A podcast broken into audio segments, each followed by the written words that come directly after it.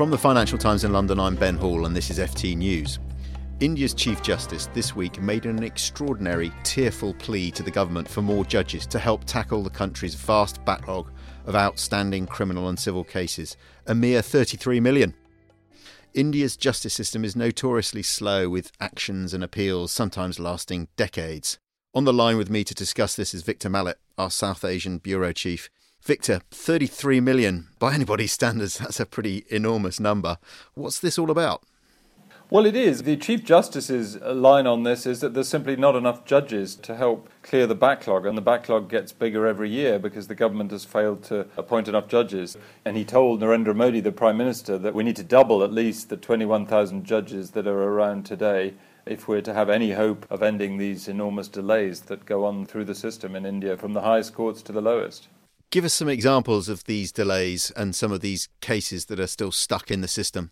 Well, part of the problem is that it's quite easy to appeal and it's quite easy to bring various kinds of cases in India, even if they're not necessarily of very strong merit. So cases tend to go on for years, even decades, regardless of how spurious they might be. I think the record one that I found is a land dispute between Shia and Sunni Muslims in Varanasi on the Ganges that goes back to 1878 and it's been in the Supreme Court. It had been in the Supreme Court anyway for at least 40 years. And you've got similar multi decade cases that go on all over the country, and sometimes involving tiny sums of money, you know, less than a US cent that a bus conductor is supposed to have stolen at some point by undercharging one of the customers on the bus. I mean, these are clearly sort of ludicrous situations where people are in court or suspended from work for years and years, and the judge's time is taken up. And of course, the expense of the case is far more than the value of the alleged crime.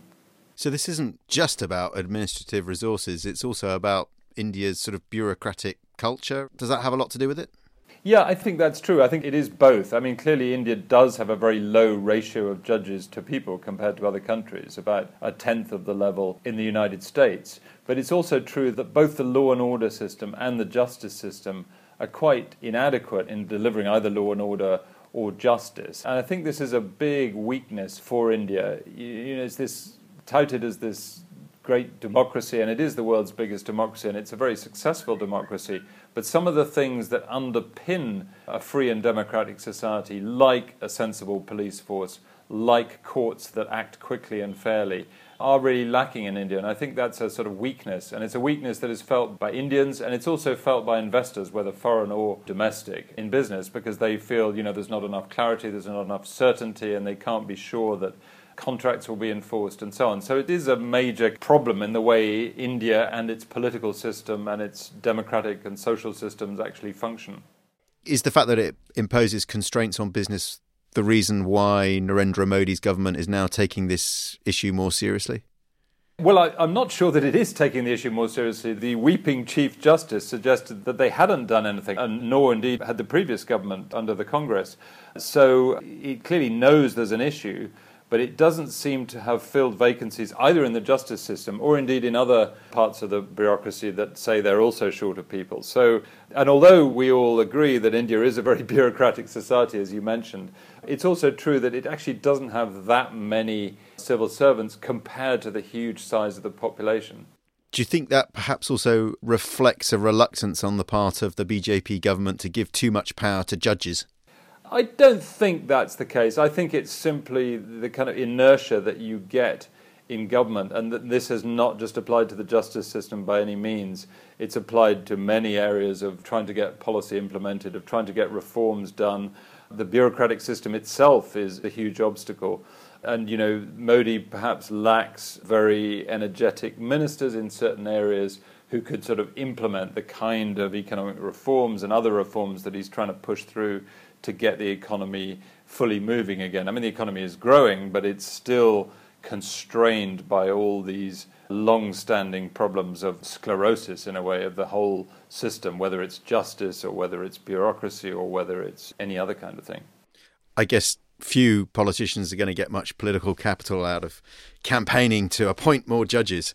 It's not exactly something to excite the populace. But what about the tough end of the judicial system. I mean, India is a country with quite severe levels of corruption. Is the overburdened justice system one of the reasons why those cases are not being properly tackled? Yes, I think that's true. Partly because politicians, business people are taken to court, but then it takes many years, usually, before anything happens, although some cases do tend to be fast tracked. But that is a problem because justice is not seen to be done, and certainly not seen to be done in a reasonable time. So, although Modi seems to have been able to tackle corruption at the very highest level, that is to say, at the level of the national government's cabinet, at lower levels, corruption is still a huge problem and there are all kinds of politicians and business types who are charged or on trial or facing investigation for processes that go on for many years. Victor, do you think there'll still be 33 million outstanding cases in five years' time, say? I fear there might be. The number's been going up for a while, and uh, there's very little sign that it's going to slow down. The population's increasing, the number of judges has not been increasing, so it's very hard to see how that number is going to be reduced without a fundamental and very rapid reform of the system, which I don't think is on the cards. Victor, thank you very much. Thank you.